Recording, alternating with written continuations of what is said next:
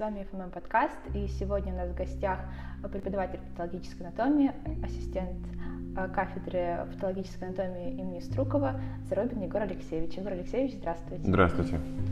А, ну, сразу скажу, то, что наша кафедра немножко переименовалась, и теперь у нас не кафедра патологической анатомии имени академика Анатолия Ивановича Струкова, теперь мы Институт э, клинической морфологии и цифровой патологии Сеченовского университета. А, Егор Алексеевич, скажите, пожалуйста, что изучает патологическая анатомия? Ну, анатом, как бы, как говорится, расшифровывает термин, это тот, кто разделяет на части, он изучает структуру, он изучает строение.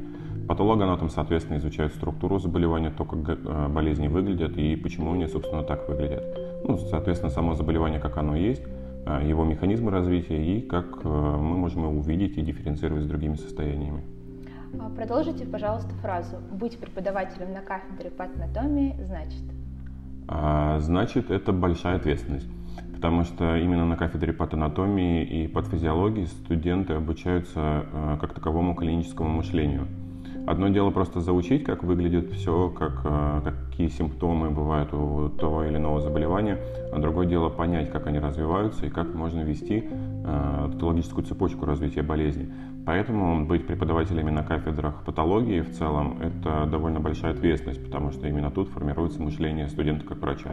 Кстати, вы говорили про патофизиологию. У нас на некоторых факультетах э, патанатомии и патофизиологии идет в цикле патологии. Угу. А, и некоторых университетах медицинских у нас тоже так. Но некоторые факультеты все-таки придерживаются того, что отдельно подфис, отдельно патан. Как вы считаете, как логичнее рассматривать эти предметы? Это сложный вопрос, потому что и у разделения патологии на патан и подфис есть свои плюсы и свои минусы, точно так же, как и преподав... Эм, преподнесение информации в рамках одного предмета патологии тоже имеет свои плюсы и свои минусы. А, в целом в нашем университете были и, ну, сейчас даже есть э, и как разделенные варианты преподавания, и объединенные. Ну, я не знаю, как, э, нельзя точно сказать, что лучше, что хуже.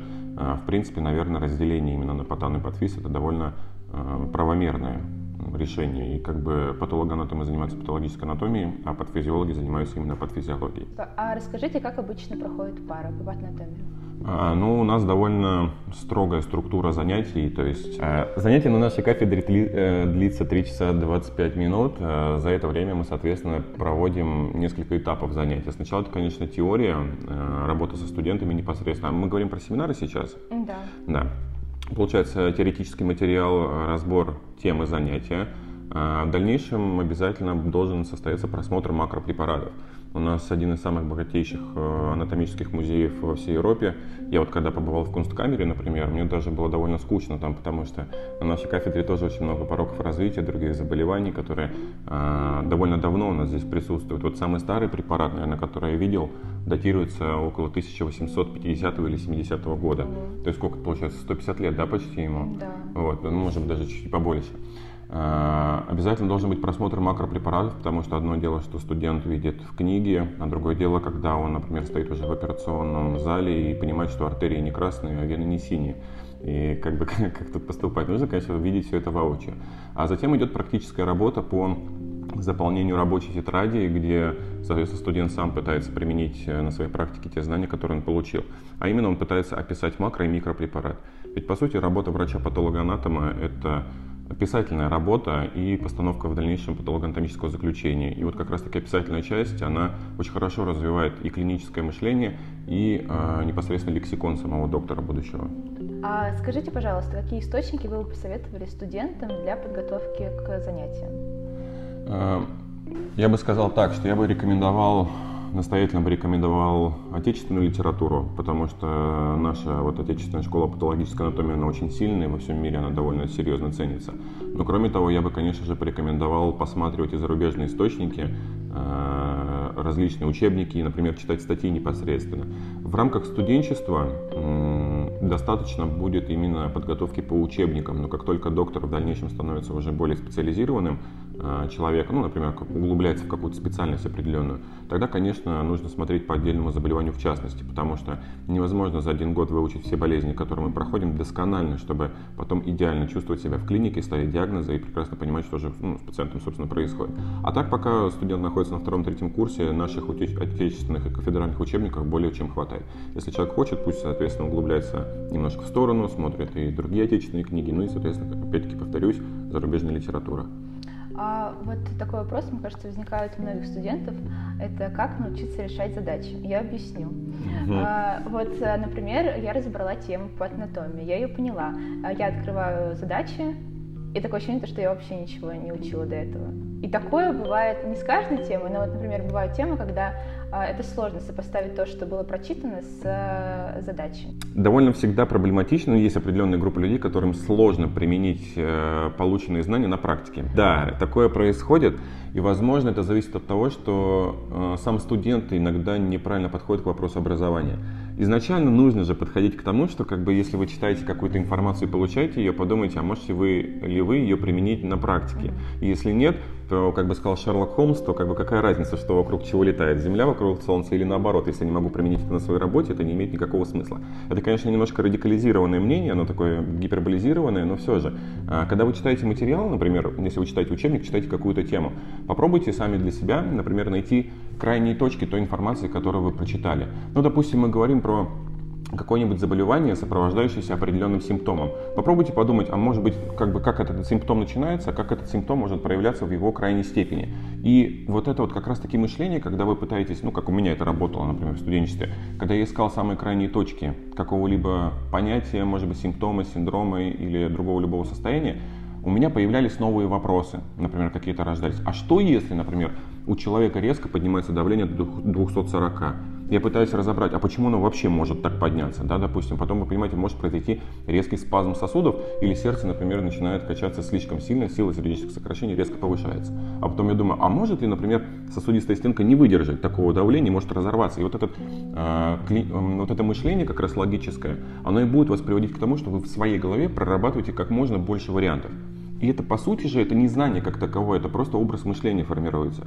И когда вы читаете задачу, у вас вот этот образ мышления, он как раз-таки разработан, натренирован, и вы сможете понять, а, то есть у человека инфаркт миокарда, и почему-то, допустим, у него инфаркт головного мозга. То есть если бы вы проработали этот материал и подумали, а что может быть при инфаркте миокарда, например, трансмуральном? Может поразиться эндокард? Да, например, может. А вы потом подумаете, а, так вот же Рудольф Вирхов лет 150 назад говорил, что при повреждении эндокарда будет тромбоз. И как бы вот этот образ мышления, он только тренируется. Вы никогда не сможете его выучить, но вы всегда сможете его натренировать.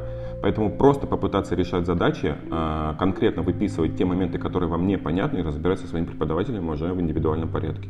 Угу, то есть просто можно перед коллоквиумом, перед как нужно, нужно а, найти задачи, прорешать их и тогда... Нужно, да. По идее, с преподавателем нужно решать ситуационные задачи, если у вас это не получается. Если у вас все отлично получается, все равно вам нужно проработать с преподавателем это, потому что, ну, мало ли что, как бы в вашей голове вы могли все идеально решить, и все это может быть, в принципе, логически как бы звучать, да, но медицина настолько интересная вещь, что как бы «но» очень много.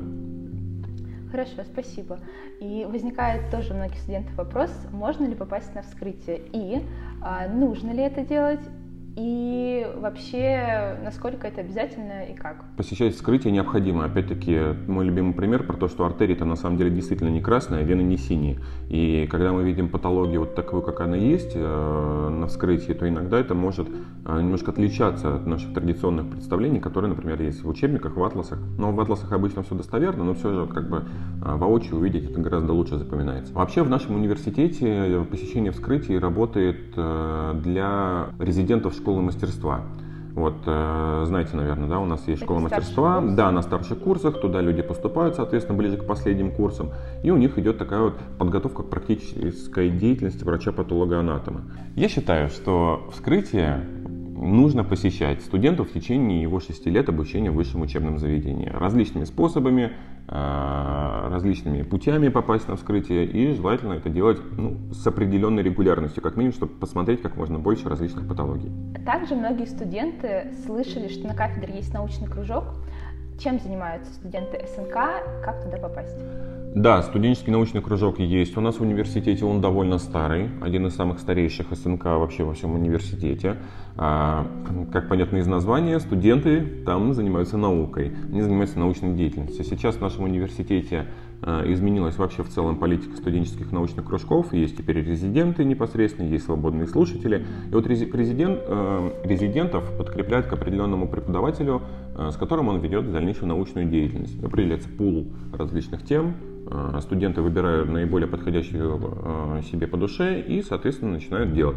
Все это начинается постепенно. Сначала они... Ну, опять-таки, это зависит от его научного руководителя, как он построит этот, это научное воспитание. Так, соответственно, и будет проходить То есть процесс. сначала может пройти какой-то курс лекций, наукометрии, и потом уже... Ну, наукометрия же она сейчас есть в открытом доступе. То есть, как бы, по идее, студент, э, поступая в резидентуру э, студенческого научного кружка, он проходит тестирование уже, и уже а, по умолчанию он должен изучить курс наукометрии. Угу. То есть мы предполагаем, что когда человек приходит все-таки в СНК, он какой-то бэкграунд информационный, научный все-таки за собой имеет, чтобы ну, понимать хотя бы какие-то основные базовые принципы. А в дальнейшем уже он как бы приходит начинает заниматься практикой научной. Например, э, на СНК приходят, э, именно конкретно на патанатомию приходят студенты второго, третьего курса. Угу. Хотя бы они сдают экзамен по патанатомии, но они могут остаться в... Конечно, конечно. Есть не только второй, третий курс. Я вот когда был студентом, я все, ну, получается, не шесть, а с третьего курса четыре года, получается, четыре курса ходил на кружок, слушал доклады. Угу. Было довольно интересно. А дает ли участие в СНК преференции на экзамене? Или это только для личностных? А, официально нет. Вообще официально как бы никаких э, бонусов за СНК не идет, но опять-таки, если человек э, занимается наукой по определенному предмету, наверняка он хорошо будет разбираться в этом предмете, и это само по себе посещение СНК является преференцией. Так что, в принципе, ну, какая-то условно, условное э, преимущество да нет, нет никакого преимущества. Ну, то есть человек, если интересуется наукой и предметом, он, конечно, будет его хорошо знать. А так, что, типа, вот резидент, например, нашего СНК плюс балл, ну, обычно такого нет. Но как найти информацию о... Вот вы говорите, есть свободное заседание, где можно угу. просто прийти, есть какая-то группа ВКонтакте? Или Конечно. Это... Да, у нас же в университете угу. есть студенческое научное общество, которое объединяет в себя все СНК, и, в принципе, вся информация общая информация поступает в группу ВК именно СНО. Э, СНК по патологической анатомии тоже имеет свои э, странички в социальных сетях. В принципе, это не так сложно найти. Если будут какие-то вопросы, то э, практически у любого сотрудника любой кафедры вы можете это уточнить, и как бы он, ну, студент, интересующийся, будет направлен в правильные руки, так сказать. Из чего состоит экзамен и есть ли автоматы? Экзамен состоит из трех задач, получается, это экзаменационный билет. Первые две это чисто теоретические, это то есть два кейса, ну, два, два ситуационных случая, там по пять вопросов, 4-5 вопросов в каждом. И третья задача ровно такой же кейс, но в котором уже есть и макропрепарат, и микропрепарат. А сейчас и микропрепараты показываем на экранах компьютеров, поэтому, собственно, отчасти нашей кафедры носит название цифровой патологии, потому что мы ну, наш образовательный процесс переносим в цифровое пространство. А, и, соответственно, студент должен показать, как он научился за весь год э, вот этому образу мышления клинического врача и как он научился описывать макро- и микропрепараты. Если грубо говоря, то студент к концу курса патанатомии должен знать, как выглядит заболевание и почему оно так выглядит, и объяснить это все. Автоматов нет. А для макропрепаратов используются фотографии препаратов, э, которые смотрят студенты в течение изучения? Да, конечно, конечно, да, да. Все макро- и микропрепараты, они разбираются на занятиях, ничего нового, конечно же, такого неожиданного на экзамене они не получают. Да и ситуационные задачи, которые разбираются на экзаменах, они разбираются в течение всего курса, по идее. Они на ЕОПе mm-hmm. есть, как бы студент всегда может иметь к ним доступ. То есть ничего нового на экзамене, по сути, быть не должно для Нет. студента? А можно ли, э, когда студенты готовятся к экзамену, прийти на кафедру, а, зайти в музей и ну, больше времени уделить подготовке именно к насмотренности на макропрепаратов? Я думаю, что вам стоит индивидуально поговорить со своим преподавателем. А, в принципе, студентов вряд ли, наверное, пустят так вот свободно mm-hmm. в музей, то есть, ну, конечно же, нужен присмотр. А так, в принципе, если преподавателя есть свободное время и есть желание, то он, конечно, студент может всегда обратиться. То есть я, я лично на самом деле рекомендую студентам никогда не стесняться, как что-то спрашивать у преподавателя, потому что нужно максимально использовать то время, которое у вас есть для того, чтобы подготовиться к тому, чтобы стать врачом. Вот, и как раз-таки преподаватели зачастую в нашем университете очень отзывчивые, поэтому ну, никогда не стесняйтесь приходить, что-нибудь просить, спрашивать и так далее. А как вы считаете, экзамен это объективная оценка знаний? Это очень сложный на самом деле вопрос по поводу объективизации оценки чего-либо. С одной стороны, это да, потому что преподаватели, которые принимают экзамены, это опытные сотрудники кафедры, которые имеют ученую степень. Э, соответственно, они могут понимать э, и могут оценить, научился студент мыслить как врач или нет, знает он тот объем информации, который ему необходим для того, чтобы сдать экзамен, или не знает его. Но опять-таки, если мы берем в расчет то, что один человек оценивает другого человека, то это априори субъективная оценка. Даже в самой терминологии это как бы да, довольно очевидно. Но в общем и целом, я думаю, что экзамен позволяет хоть как-то объективизировать э, вот это вот состояние студента на этапе сдачи экзамена. Ну, вряд ли мы сейчас придумали что-то лучше, чем классический живой экзамен. А, на ваш взгляд, отражается ли дистанционное образование на студентах? Смотря про какой предмет мы говорим. Ну, вообще, в целом, да. Э, в целом, да, потому, ну, как бы можно удерживать внимание студента на экране, в, вот в этом цифровом пространстве, но всегда живое присутствие, оно по-другому влияет на самого студента и на восприятие им информации. Довольно сложно, будем откровенны, довольно сложно удержать концентрацию внимания, удержать внимание как раз, э, находясь дома. То есть, э, если вы думаете, что студентам порой трудно проводить, э, сидеть и слушать занятия дома, я вам могу сказать, что мне иногда тоже проблематично проводить занятия э, дистанционно, потому что я не вижу аудитории, я не вижу, как она откликается на мою информацию, которую я им преподношу, все ли им понятно, что-то э, им осталось все еще не ясно. Ну, по глазам же всегда видно студентов, когда ну, вообще человека вы ему что-то рассказываете, а он, ну, и вы видите, что он ну, не понимает, что вы говорите. И можно как раз-таки чуть расширить этот блок, который мы сейчас вещали, или наоборот, с другой стороны, подойти это все объяснить. Ну, не знаю, может быть, конечно, это все лишь из-за того, что мы не толком не привыкли к дистанционному формату образования. Но человек же это адаптивное существо. Если, ну, не дай бог, такое произойдет, что опять будут какие-то тяжелые эпидемиологические ситуации, э, и мы опять уйдем на дистанционку, может быть, мы приучимся как-то к этому, найдем какие-то варианты решения вот этого всего, и тогда дистанционка будет супер. Но пока э, довольно сложно. сложно. А нравилось ли вам преподавать, не выходя из дома? Ну, повторюсь, с одной стороны, да, конечно, это удобно с точки зрения логистики, не нужно никуда ехать, то есть всегда сразу все под рукой, но с другой стороны, мне больше нравится, конечно же, живое общение со студентами, потому что можно всегда ну, сходить в музей. А, просмотр баночных макропрепаратов, он, конечно же, отличается от картиночных, то есть вы видите и объем, и соотношение структур, как бы, ну, вот такая 3D-картинка. А просмотр в атласах, опять-таки, это двухмерное изображение, которое просто закрепляется в голове как двухмерное изображение. Плюс живое общение, оно как-то стимулирует на работу и всегда, ну, лично меня это вдохновляло, когда я был сам студентом. Одно дело читать материал из учебника, как бы это просто, ну, извините, набор э, букв и слов на бумаге, а другое дело, когда эта информация прорабатывается с живым человеком, может быть, даже с автором этого учебника или автором этой статьи и так далее. Это совсем, совсем по-другому, совсем. Я бы хотела вернуться к теме экзамена. Угу. Вы уже ответили на вопрос, как подготовиться к экзамену частично.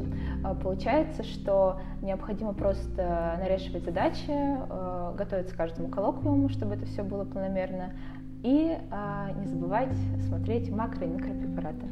А, но смотрите, почему именно в этом списке вы первым поставили прорешивать задачи? Одно дело прорешать задачи, запомнить ответы на все вопросы, а другое дело скорее проработать материал, написанный в учебнике, то есть теоретический материал, Но, и применить да. его на задачи. Мне кажется, что это связано, потому что невозможно э, сначала там разобрать задачи, а потом уже разобрать материал. Сначала разбирается материал, а потом уже... Бывают задачи. очень разные студенты.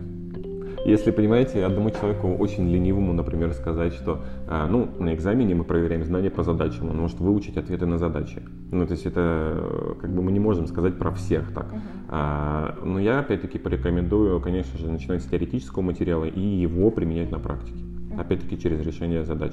Ну и само собой, когда человек читает, например, про какую-нибудь условную мускатную печень, он наверняка посмотрит, как она выглядит. Ну, как у него учебник есть макропрепараты, и наверняка он запомнил да, с занятий, как он смотрел макропрепарат мускатная печень. Ого, действительно, мускатный орех похоже. Вот эти аналогии какие-то, вот это применение на практике, они хорошо откладываются в голове, и тогда студент э, надолго запомнит ту информацию, которую он получил все мы были студентами когда-то, и я думаю, что многие откладывают подготовку к экзамену на последний момент. и пытаются выучить, ну не выучить, а подготовиться к экзамену за неделю. Угу. Возможно ли подготовиться к патанатомии за неделю? Смотря от того, что преследует студент. Если он хочет просто сдать экзамен, то, в принципе, заучить информацию за неделю можно ну, достаточно больших объемов. Э, он может прийти сухо, выдать какую-то информацию, получить удовлетворительную оценку какую-то и идти дальше. Но опять-таки, я в начале нашего с вами, нашей с вами беседы я сказал, что по сути во, во время курса патологической анатомии нужно, чтобы у студента выработалось, э, выработался образ мышления. Э, вот это клиническое мышление, про которое мы уже с вами поговорили. Можно ли выработать образ мышления за неделю? Нет. Нет, а за год? Ну, я бы тоже так бы уверенно не говорил. Это будут, наверное, предпосылки к тому, чтобы... Я бы не сказал так же уверенно, как вы, потому что даже за год толком нельзя сформировать образ мышления, но можно создать какой-то фундамент для него, понять, да, как бы какое направление мышления правильное, какое ошибочное, но вот этот образ, он все равно формируется годами. И вот как раз-таки студенту дано 6 лет для того, чтобы встать на этот а, плацдарм клинического мышления и в дальнейшем уже нарабатывать, набирать материал из практической деятельности. Егор Алексеевич, а замечаете ли вы, когда ваши студенты списывают? Конечно, конечно, это же такая, это, понимаете, я когда был студентом, я не понимаю, как у меня, ну, это было пара раз, что я что-то списал, ну, было, ну, честно, буду, не буду обманывать. И я не, вот сейчас, будучи преподавателем, я смотрю назад и не понимаю, как меня не спалили. Потому что, вы знаете, как, знаете, как легко а, заметить, списывает человек или нет? Знаете, куда нужно смотреть? На, на лицо. Ну, а в глаза Но... ему нужно смотреть, потому что человек не да, может списать, не смотря туда, откуда он списывает, правильно? Когда перед человеком находится стол с его тетрадью или чем-то, и он туда пишет, он смотрит в эту тетрадь, правильно? Либо, когда человек задумывается, он может посмотреть наверх как бы, ну, наверху, что у нас там, потолок, в принципе, а тетрадь вот она на столе. Но как только человек начинает убирать глаза в сторону, это довольно странно, ведь согласитесь. Как бы вот сейчас мы с вами беседуем, я либо смотрю на вас, как бы либо смотрю куда-нибудь, ну, тот же самый потолок, например. Вы иногда смотрите в телефон, я же это вижу. Вы там что-то тоже видите, что-то смотрите, и это так очевидно, так легко на самом деле. И э, сложнее было на самом деле заметить, списывает ли человек на дистанционке. Но я не знаю, сейчас, может быть, я, конечно, расскажу большой секрет, но очень заметно, как списывает студент, который сидит в очках. Я неоднократно видел, как отражается экран э, в очках, человек листает учебник, я говорю, ну, ну вижу розовый с фиолетовым, да, гематоксилин и азин там мелькает где-то у него в отражении очков. Я говорю, доктор, уберите учебник, не нужно списывать. Он говорит, да я не списываю, и продолжает листать. Я, как бы, ну, это так довольно странно вообще. Вот как раз таки один из минусов дистанционки, что не всегда можно понять, что именно делает человек. А так выяснить, списывает ли студент очень легко, ну, достаточно легко. И я это категорически не приветствую, потому что я стараюсь открываться и отдаваться на занятиях, и для меня это ну, в какой-то степени неуважение списывания. Я всегда готов ответить на вопросы, если студенту что-то непонятно, но такое отношение, мне кажется, оно неуважительное по отношению к преподавателям. Я уверена, что нас послушают студенты, которые задумываются об аспирантуре. Расскажите, пожалуйста, что повлияло на ваш выбор стать преподавателем и почему вы выбрали кафедру патологической анатомии? Ну, э, на мой выбор, наверное, повлиял мой преподаватель по патологической анатомии. Э, да и в целом сам предмет невероятно интересный. Вот есть врач-невролог, он занимается нервными болезнями. Есть врач-хирург, он занимается хирургическими болезнями. А я какой-то момент в студенческие годы понял, что мне нравятся все болезни, и зачем как бы себя ограничивать какой-то определенной э, специальностью. Я подумал, а буду я патологоанатомом, собственно. Я буду изучать все болезни вообще, которые есть, буду сталкиваться с различными патологиями, и э, сейчас вообще ни разу об этом не жалею, это очень интересно. А мой преподаватель однажды, я его тоже самое спросил на третьем курсе, я ему говорю, а почему вы выбрали патанатомию? Он говорит, да просто потому что все знать надо. Ну, как бы такой простой ответ, да, действительно нужно все знать. И понятное дело, что врачом-патологоанатомом нельзя родиться. Ну, вот есть же, да, такое условное выражение, что можно родиться хирургом, с золотыми руками, так сказать. Длинные тонкие пальцы, отсутствие тремора, четкость движения и так далее. А стойкость, например, когда человек может отстоять там несколько десятков, может даже часов на операции. А патологоанатомом нельзя родиться, нужно просто десятилетиями изучать материал, видеть различные заболевания, и им можно только стать, причем спустя очень-очень э, кропотливый и э, серьезный труд. Что я могу сказать поступающим, ну, кто захочет, заинтересуется патологической анатомией, я скажу, что это замечательная специальность, и, конечно же, э, поступайте, не бойтесь, она очень интересная, и вам никогда не наскучит, если так можно сказать, данная специальность. Назовите три ваши любимые темы из патанатомии. Из патанатомии в целом или только той патанатомии, которую мы преподаем? Наверное, той, который преподаем. И а, может, в целом. Мне очень нравится цикл инфекционных болезней. Э, невероятно разнообразный, до ужаса сложный и вполне себе логичный. То есть это взаимодействие двух разных организмов. И это всегда очень интересно, потому что бывают непредвиденные некоторые ситуации. Мне очень нравится, наверное, наверное, тема адаптаций то есть как человек адаптируется к окружающей внешней среде, она максимально простая, логичная и понятная, а с другой стороны совершенно неизведанная. Потому что как мы можем, можем ли мы посчитать, сколько проживет человек при, той, при том или ином заболевании?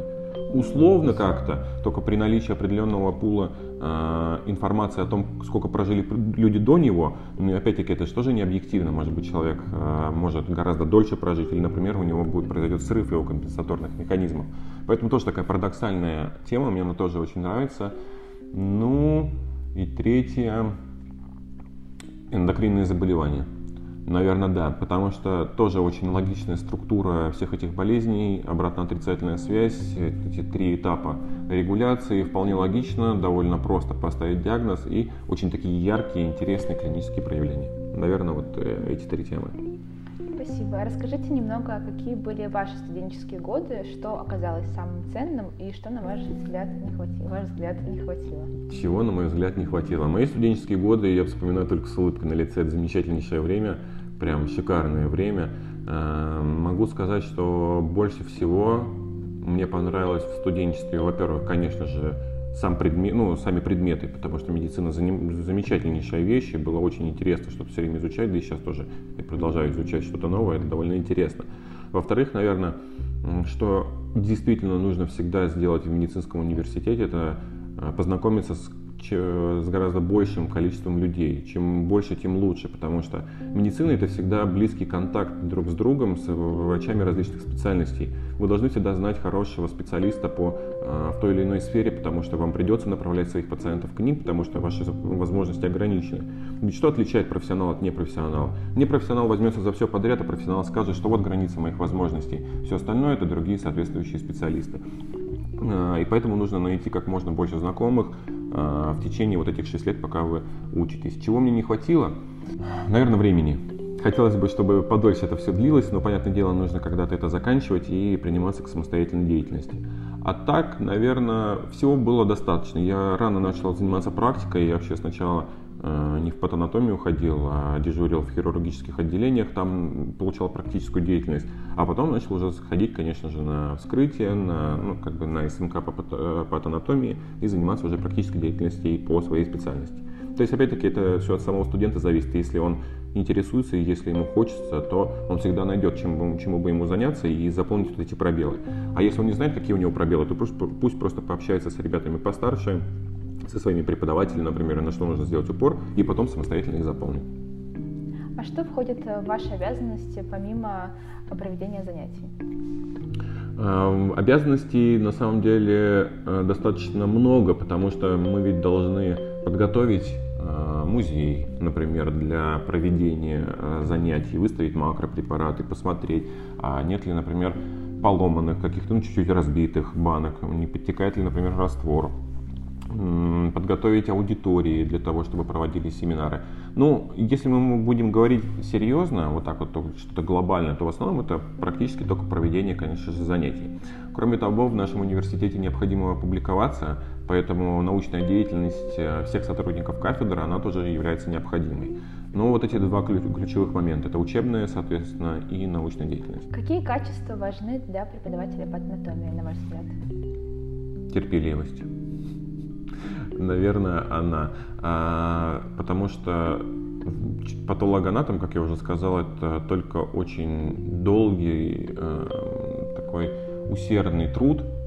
Нужно, чтобы, ну, нужно применять большое количество усилий для того, чтобы много знать, много уметь э, и, соответственно, многому научить других людей. Поэтому усидчивые, терпеливые а, люди. А так, в целом, не уверен, что есть какое-то особое качество, которое нужно иметь в преподавателе по патологической анатомии. А вы помните свою первую самостоятельно проведенную пару? Конечно. А, это было вообще еще в студенческое время. Просто по одному из предметов наша преподавательница уехала на научную конференцию А, а я, я попросил провести это занятие. Он сказал, да, конечно, давай попробуй. Провел занятие, было невероятно интересно, а, мне понравилось, потом подумал, почему бы не попробовать продолжать это все делать. Хорошо, тогда напоследок традиционный вопрос. Угу. Что бы вы хотели пожелать студентам? А, наверное, чтобы они нашли себя. Ну, может быть, это какая-то определенная специальность. А может быть, студент во время обучения медвуза понимает, что это, в принципе, не его. И я не буду советовать им всегда идти до конца прямо вот в эту специальность. Просто нужно, чтобы человек понимал, что ему действительно хочется, что ему действительно нравится и кем он себя видит. И в дальнейшем он от этого обретет э, неимоверное счастье, я считаю. Егор Алексеевич, спасибо большое, что вы участвовали в нашем интервью. Спасибо вам большое. До новых встреч. Да не за что. Спасибо большое. До свидания. Всего доброго.